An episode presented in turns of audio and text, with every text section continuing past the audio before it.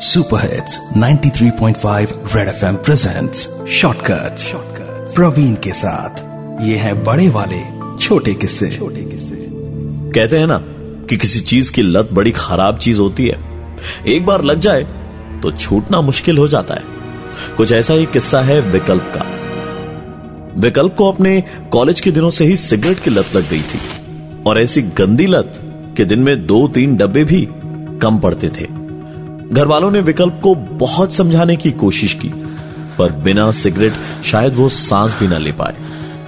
College के बाद नौकरी लगी और फिर शादी।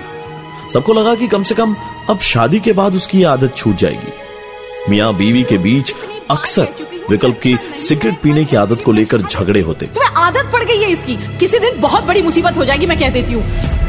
पर उनके बीच खुशियों का एक कारण भी था। उनकी बेटी निष्ठा।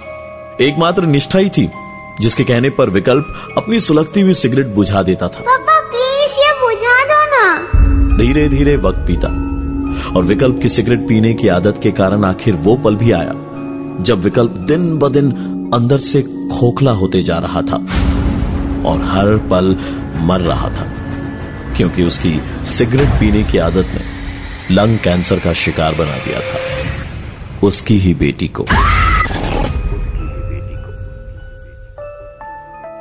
Super hits 93.5 red FM presents shortcut Praveen के साथ ये है बड़े वाले छोटे किस्से। छोटे किस्से।